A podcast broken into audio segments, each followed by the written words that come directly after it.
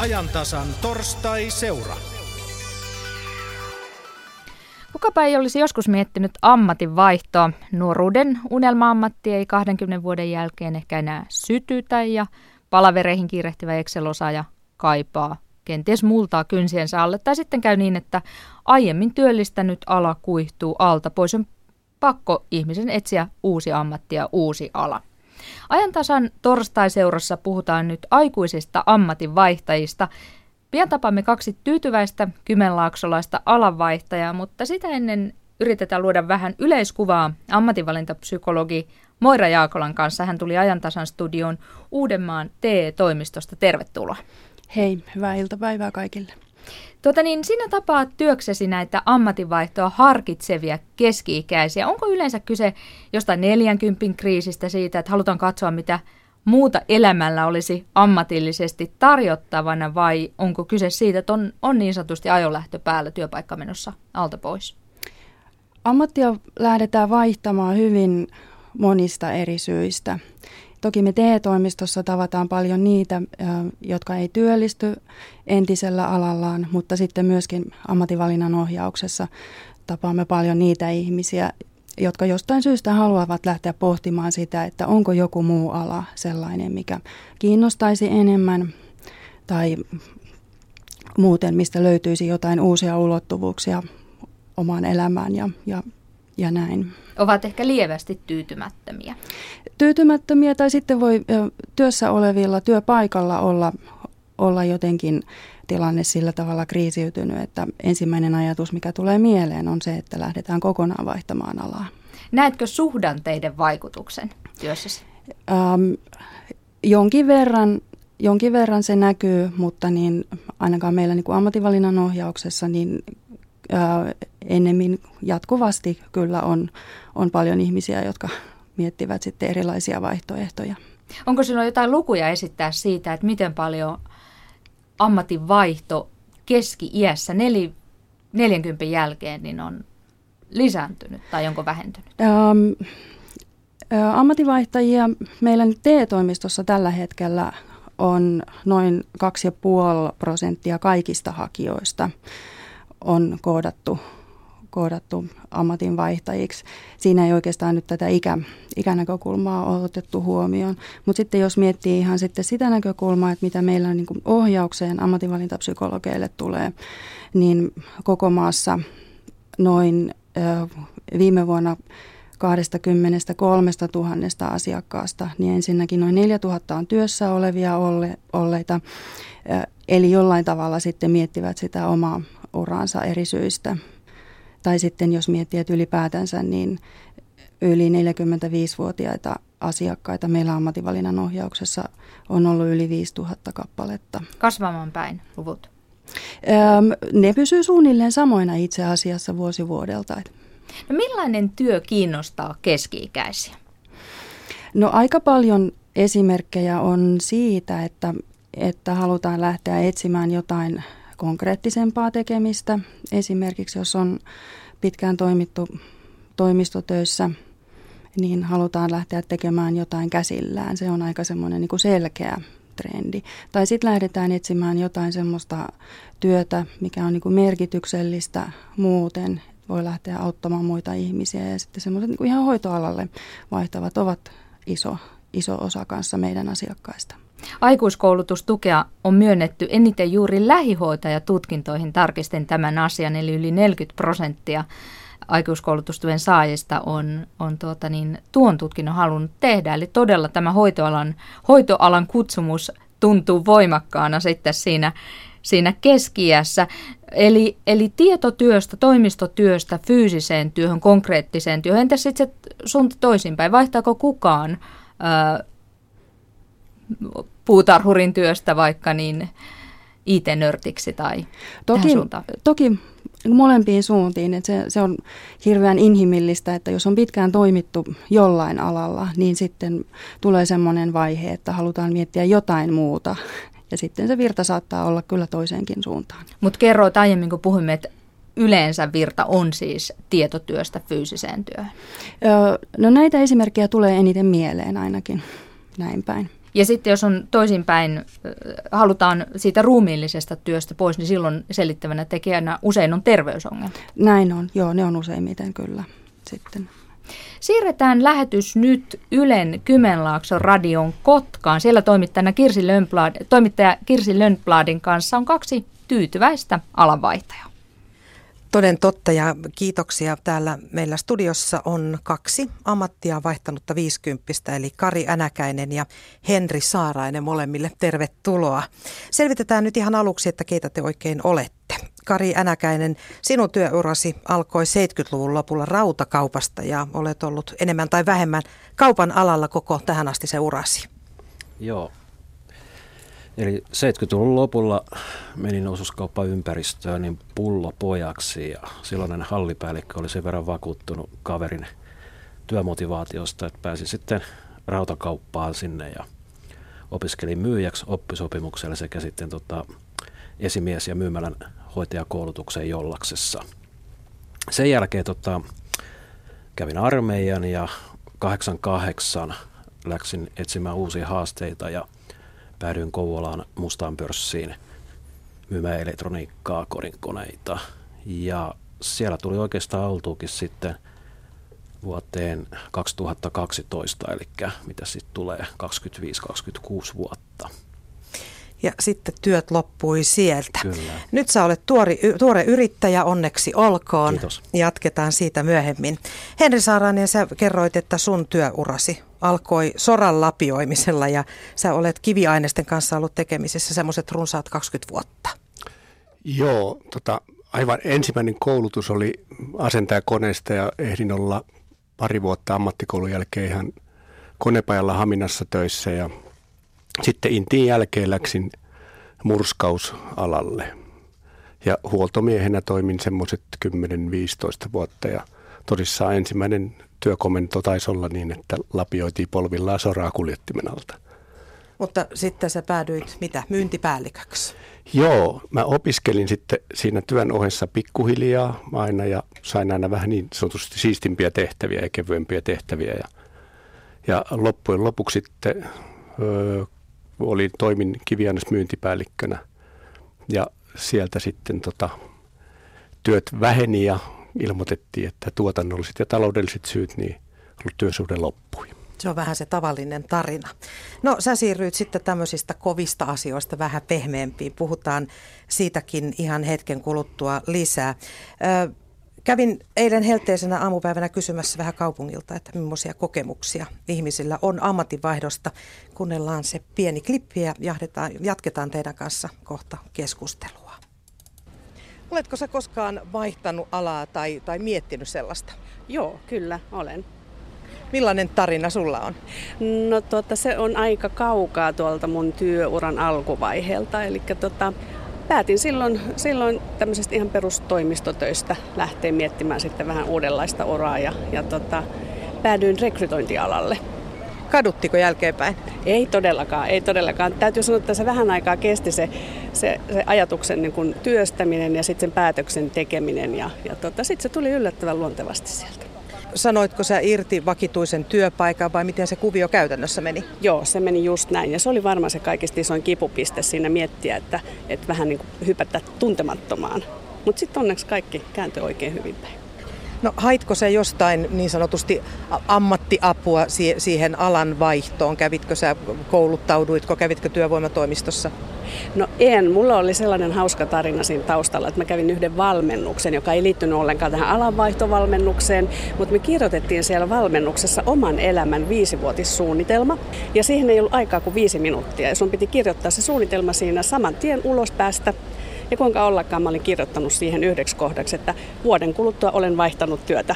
Ja kun sä oot kirjoittanut sen ylös, niin kaikki ne mun suunnitelmat siinä viisivuotissuunnitelmassa on toteutunut. Eli se on vähän kuin puhutaan tällaisesta niin kuin haavekartasta, joka kannattaisi laittaa jääkaapin oveen. Just näin, just näin. Et sitä saa mitä toivoo. No nyt kun sä olet rekryalalla, niin, niin oot sä rekrynnyt sellaisia ihmisiä, jotka on vaihtanut alaa tai ammattia joko vapaaehtoisesti tai sitten pakon edessä? Kyllä, joo, kyllä olen ehdottomasti. Ja tuota, täytyy sanoa, että ihan upeita tarinoita tulee sieltä ihmisiltä, jotka ovat sitten uskaltaneet tehdä tämän hypyn. Oletko se koskaan työurasaikana vaihtanut alaa tai, tai miettinyt alanvaihtoa? No en minä aikana miettiä, mutta se tuli niin kuin tavallaan pakollisessa. Eli edellisestä paikasta sanottiin, että kiitos näkemiin. Joo, just näin. Mitkä sulla oli tunnelmat silloin? Helpottuneet. Miksi helpottuneet? Se oli se työilmapiiri, vaikka oli pitkän aikaa ollut siellä, niin se ei ollut enää miellyttävä. Et se oli helpotus päästä niin kuin pois tavallaan ja uuteen ammattiin. No oliko sulle ihan selvää siinä kohtaa, että mitä sä rupeat sitten tekemään? No eihän se silloin heti tule se mieleen, että miten me on tekemään, mutta sitten pikkuhiljaa kypsy ja kypsy ja sitten mä tiesin, mitä mä halusin. Mitäs jälkeenpäin, oot, ootko miettinyt, kaduttaako, että, että läksit ihan uusille urille? Ei, se oli oikein, se on hyvä kokemus. Kannattaisi muidenkin yrittää. No nyt sä olet ilmeisesti niin miettelet eläkepäiviä. Miten sä katsot taaksepäin tätä, tätä työuraa? Olisitko tehnyt jotain toisin? No ei välttämättä. Kyllä ihan ollut, ne hommat, mitä mä tehnyt, oli ihan mielenkiintoisia.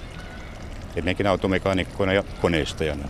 Kymenlaakson alueella, niin kuin varmaan tiedät, niin tämä rakennemuutos on ollut melkoinen. Hirveästi on jäänyt paperimiehiä, paperimiehiä työttömäksi. Ymmärrätkö heidän tuskansa, kun, kun miettivät uutta alaa? No kyllä minä ymmärrän. Jos sanotaan, että jos on niin iäkkäämpi ihminen, niin silloin se on, sanotaan, se on hankala tänä päivänä niin kuin kouluttautua uudestaan. Mutta mulla oli taas helppo se, kun minä olin ollut jo koneiden kanssa tekemisissä. Siinä metalliala oli niin kuin tavallaan jo itsestäänselvyys. Tällaisia kokemuksia kadulta eilen. Näiden haastateltavien ja teidän tarinoistanne voisi päätellä, että toi rohkea irtiotto usein palkitaan vai mitä. Kari, sä lyhdyit elektroniikkamyyjästä, kun työt loppui, niin yrittäjäksi. Millainen polku se oli? No se oli semmoinen polku, että tosiaan kaksi vuotta sitten kun loppu hommat pörssissä, mä mietin pari-kolme kuukautta siinä kesällä, tein samalla kotona remontin valmiiksi, mitä mä teen – itse asiassa mulla oli jo vähän visioita ja läksin etsimään puusepän alan koulutusta, kun käsillä on jotain osannut tehdäkin. Ja sitten sattumien kautta pääsin Kouvolan Siron ammattiopistoon opiskelemaan sisustuspainottoiseksi puusepäksi. Siinä vaiheessa mulla oli ajatus vielä, että mä menen palkkatöihin, kun valmistun, mutta voisiko sen koulutuksen myötä sanoin, huomasin, että mä voisin tehdä ihan omaan piikkiin tätä hommaa. Ja sitten kun mulla tuo kitara- ja bassokaappi visio syntyi kanssa tässä kahden vuoden aikana, niin ne on tavallaan yhdisti sen asian. Ja ne vei sen tien sitten, sitten pääti ryhtyä yrittäjäksi. Ja niin kuin tuossa oli puhe, että sä oot ihan tuore yrittäjä, eli ollut noin kymmenen päivää virallisesti yrittäjä, kyllä, eikö totta? Kyllä vain, ja tota, monet on kysynyt, miltä se tuntuu olla, niin niin ei, ei oikeastaan tunnu, ihan samalta tuntuu kuin ennenkin, että puhelin soi kyllä tällä hetkellä vähän enemmän ja näin poispäin. Tässä alo- aloitusvaiheessa on kaiken näköistä puuhaa, että ja yritän tehdä myös niitä töitäkin. Aivan. No Henri, sulla oli jo niin sanotusti tämmöinen suunnitelma numero kaksi, eli plan B taskussa, kun, kun työt loppu sieltä kivialalta. Joo, mä olin alkanut kouluttautumaan jo ennen tätä loppumista. Tietysti pysty omassa asemassaan katsella vähän tota sit tulosta ja kehitystä, että mihin, mihin suuntaan maailma oli menossa ja näytti, että rahat käy vähin, niin osasi jo vähän arvellakin, että jotakin tulee. Ja se lähti niin, että mä olin pitkään jo miettinyt, mitä se voisi olla ja sitten sunnuntai-iltana näin lehdessä ilmoituksen, että haetaan, tai oli alkamassa koulutus lasten ja nuorten erityisohjaajaksi. Ja maanantaina laitoin paperit sisään, torstaina mä olin haastattelussa ja aloitin sen koulutuksen niin, että mä lomautin itse itseni, eli olin puolet aikaa töissä ja puolet aikaa opiskelin. Ja niin sait sitten ensimmäisen tutkinnon. No sitten joku kipinä tuli, että sä jatkoit opiskelua. Joo, se olikin, tuntui, ettei tämä opiskelu hassumpaa olekaan, vaikka silloin se oli melko hassu silloin nuorena. Mutta tälle vanhemmalla iällä niin jotenkin sitten suhtautui toisella tavalla siihen opiskeluun. Ja tosissaan et siinä opiskelussa niin kun mulle riitti, että mä läpäsen sen. Ei, ei tarvinnut välttämättä saada kiitettävää, koska kiitettävä tai hyvä tai läpässyt, niin en mä oikein usko, että monikaan työnantajata tuotko todistuksen tänne. Hmm.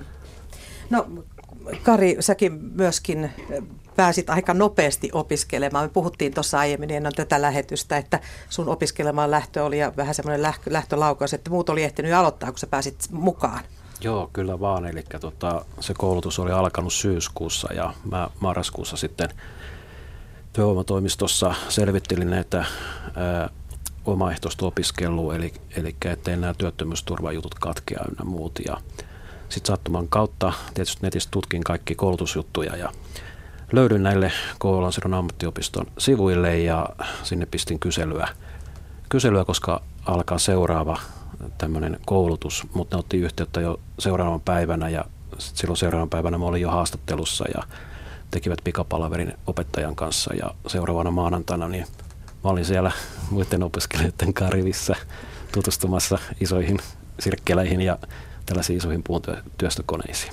Ja sä opiskelit niin tiukkaa tahtia, että sä suoritit kahden vuoden tutkinnon puolessa toista vuodessa. Kyllä vaan, joo, että se oli aika nopea, nopea periodi kyllä. Että. No Karin kanssa tuossa tulikin jo puhetta, että nyt hän on aloittanut ihan tuoreena yrittäjänä, tekee bassoja, kitarakaappeja. Äh, Henri, mikä sun tilanne on nyt? Sä läksit, opiskelit kaksi tutkintoa. Mitä sä nyt teet? Joo, no tosissaan ne, se oli ensimmäinen oli se lasten ja nuorten erityisohjaajan ammattitutkinto, minkä suoritin ja sitten tota, olin tuossa Pyhtäällä töissä sosiaali- ja ö, sivistystoimessa ja se oli ihan mielenkiintoista aikaa ja sieltä lähdin sitten töihin tuohon autismisäätiölle ja sitten säätiöllä kysyttiin jossakin vaiheessa, että olisi tällainen työvalmentajan erikoisammattitutkinto mahdollisuus suorittaa, että kuka haluaisi ja mä viittasin heti minä, minä, minä. Joo, kyllä. Ja sitten läksin siihen mukaan ja nyt 16. päivä kesäkuuta tuli tutkintotodistus postissa. Eli tällä hetkellä toimin työhön valmentajana autismisäätiöllä ja sen lisäksi vielä samaisessa paikassa kiinteistöpäällikkönä. Eli sun, sinunkin tarinassasi on niin sanotusti onnellinen loppu. Se näytät aika onnelliselta vieheltä. Joo, mä olen todella tyytyväinen kyllä se alanvaihto on tehnyt todella hyvää ja sitten opiskelu vielä, niin tot, mä luulen, että mulle on tullut lisää verisuonia tuonne aivoihinkin. Suositteletko Sakari opiskelua myöskin? Te olette viisikymppisiä molemmat, ihan sillä lailla poikasia. Suosittelet sä opiskelua kaikille, myöskin mm. vähän vanhemmille? Joo, kyllä. Et, tota, niin, kyllä sit voi suositella, että ainakin omalla kohdalla se on, että vaikka tietää jotakin, niin kuin just tuosta puhun itse on tehnyt remontteja ja kaikkea tämmöistä, niin aina oppii lisää ja sit oppii niin kuin nopeammaksi. Ja sitten toi puupuolikin, niin ei tullut mieleenkään jonkun puun käyttäytymisistä ja tämmöisistä, niin oppinut niin kuin hurjan paljon kaikkea. Tuohon äsken mä lisäsin vielä tuohon just tuohon passo- ja kitarakaappi juttuun, että se on niin kuin tässä mun yrityksessä yksi jalka ja toinen jalka on sitten nämä koodin remonttiasiat, keittiökaapistoasennukset ynnä muut tämmöiset, mitä nyt voi kuvitella, mitä sisustuspuuseppä tekee. Aivan. Tämä on tämä kitara- ja kaiutinkaappien teko, niin tämä, tämä on aika tämmöistä niin kuin marginaalihommaa, että sillä on kyllä. varmaan pieni, mutta innokas Ky- asiakunta. Kyllä, se on sydämen asia, se mun lempijuttu ja tuntuu kyllä tosi hyvältä, että soittajakollegat jopa ottaneet ja hyväksyneet ja soittaa niillä. Hienoa. Me palaamme vielä, vielä ennen kello 15 takaisin tänne studioon, mutta nyt annetaan puheenvuoro sinne Pasilaan. Kiitos Kirsi. Tällä erää ennen kuin jatketaan juttua ammatinvalintapsykologi Moira Jaakolan kanssa, niin otetaan liikennetiedote.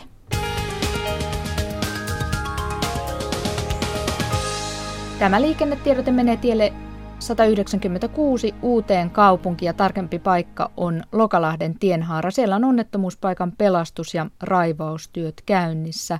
Tiellä 196 siis on tapahtunut onnettomuus Lokalahden tienhaarassa. Siellä on onnettomuuspaikan pelastus- ja raivaustyöt käynnissä ja yksi ajokaista on suljettu liikenteeltä. Pelastuslaitos ohjaa liikennettä.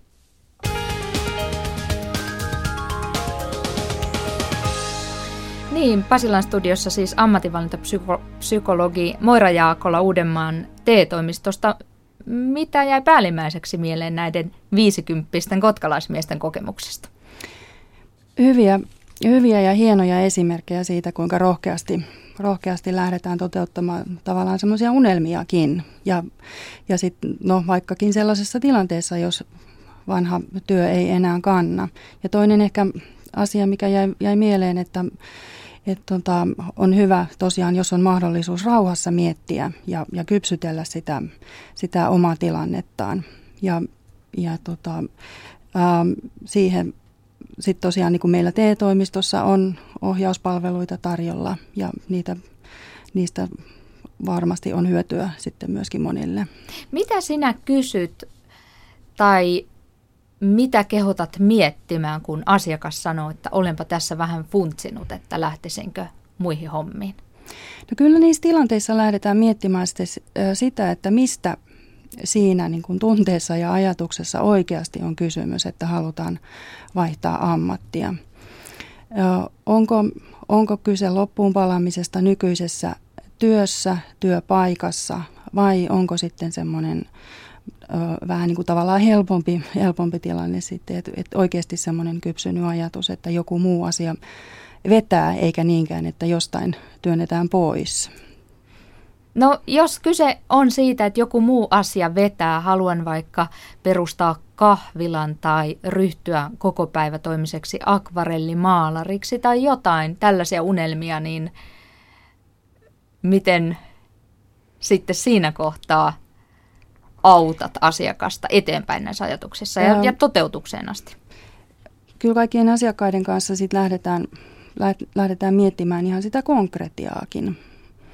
Ja mitä se, mitä se tarkoittaa, se uuden ammatin opiskeleminen tai ihan sitten mitä se tarkoittaa taloudellisesti, mitä, mitä käytännön asioita täytyy lähteä hoitamaan. Ja usein lähdetäänkin ohjauksessa ihan niin kuin konkretisoimaan niitä, sitä tilannetta, että mitä, mi, mitä kouluja on olemassa ja millä tavalla niihin haetaan ja, ja, ja mitä tietenkin lähdetään keskustelemaan myöskin siitä, että mikä se tuleva haaveammatti, mitä siinä oikeasti tehdään, minkä tyyppistä se työ on. Minkälainen on työllisyystilanne? Se on ilman muuta, totta kai sitten, vaikka ensiksi ehkä puhutaankin niin kuin haaveista ja unelmista ja, ja toiveista, mutta että jossain vaiheessa ilman muuta niin otetaan kuvaan myöskin se siinä mielessä realismi, että mikä on työllisyystilanne ja, ja tavallaan keskustellaan siitä, että mikä sen merkitys on kullakin ihmiselle, että Jotkut ovat valmiita ottamaan enemmän riskejä ja lähtemään sitten sellaiselle alalle, missä työllisyys ei ole niin varmaa. Ja jotkut, joillekin se on merkityksellisempi asia sitten, että se tuleva työpaikka, työpaikan saanti olisi varmempaa. Keskustellaan siitä, että mikä se oma, oma valmius siihen riskinottoon tässä näkökulmassa on. Monissa ammateissa työllistyminen edellyttää yksityisyrittäjyyttä. Onko kaikista siihen? Ei välttämättä ja se on yksi tärkeä sitten keskustelun aihe myöskin meillä ohjauksessa. Mitä tarkoittaa se, että toimitaan yrittäjänä? Otetaan siitä selvää ja pohditaan niitä tavallaan valmiuksia, mitä täytyy olla yrittäjänä toimimisissa. Ja kyllä monet sen tietää jo, jo etukäteen, että jotkut tietyt alat vaatii melkein väistämättä sitten yrittäjyyttä ja, ja sen takia eivät välttämättä lähde. Onko kaikkiin ammatteihin mahdollista kouluttautua keski-ikäisenä, 40, 40 50 No periaatteessa kyllä.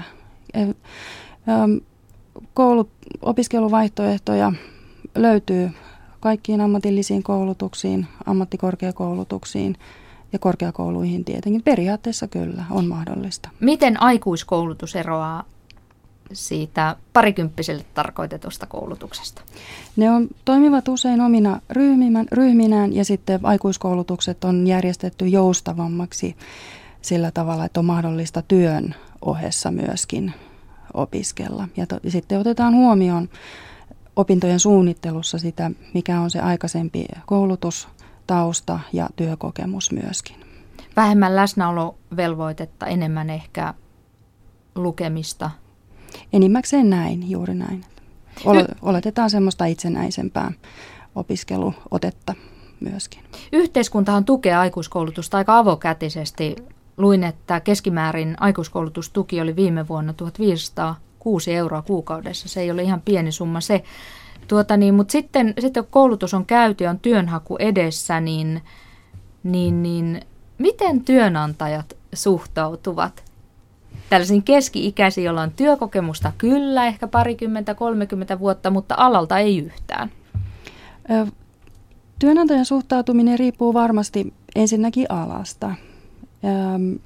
Joihinkin niin kuin myyntitehtäviin otetaan oikein ilolla vastaan ihmisiä, joilla on jo työelämäkokemusta ja muuta, muuta kokemusta. Sosiaali- ja terveysalalla varmasti ei ollenkaan haittaa se, että on jo kokenut sekä työelämässä ja muuten, muuten paljonkin. Riippuu varmaan alasta aika paljon, mutta periaatteessa niin, ja toivottavasti sanotaan näin, että ihan avoimin mielin työnantajatkin sitten ottavat näitä uusia mitä keski-ikäisen noviisin, siis siinä työssä, jota hän hakee, niin siinä kokemattoman ihmisen, mutta muuten elämän kokeneen ihmisen kannattaisi siinä työnhaussa korostaa? Miten itseään mainostaa työnantajalle? Ähm, no varmaan sitä työelämäkokemusta ainakin, että minkä tyyppisissä tehtävissä on toiminut ja, ja millä, minkälaisessa esimerkiksi niin kuin asiakaspalvelu palvelutyössä ja minkälaisissa työyhteisöissä. Varmaan siitä niin kuin omasta työelämäkokemuksestaan kertominen niin on hyödyksi. Jotkut pohtivat sitä, että no jos minä nyt 47-vuotiaana aloitan uuden ammatin opiskelun, niin ehdinkö siinä koskaan kehittyä hyväksi? Totta kai se, se mietityttää sitten se, kuinka paljon sitä, niitä vuosia on sinne eläkkeelle jäämiseen, mutta ää, No se on varmasti yksi sellainen niin pohtimisen paikka siinä mielessä sitten, että toisaalta painoarvo sillä, että kuinka niin kuin rikasta ja hyvää se työelämä voi kiinnostavassa uudessa ammatissa olla. Eli työn kuuluu olla hyvää ja, ja, tuota, ja se on mahdollista olla erittäin antoisaa. Ilman Kuva muuta. löytää sen oman. No tuota, tapaat varmaan ihmisiä, jotka nuorena parikymppisenä niin sanotusti ajautuivat ammattiin, että eivät ehkä koe, että ovat koskaan valinneet mitään ammattia tai eivät ole ainakaan kovin paljon energiaa käyttäneet sen oman asian löytämisessä.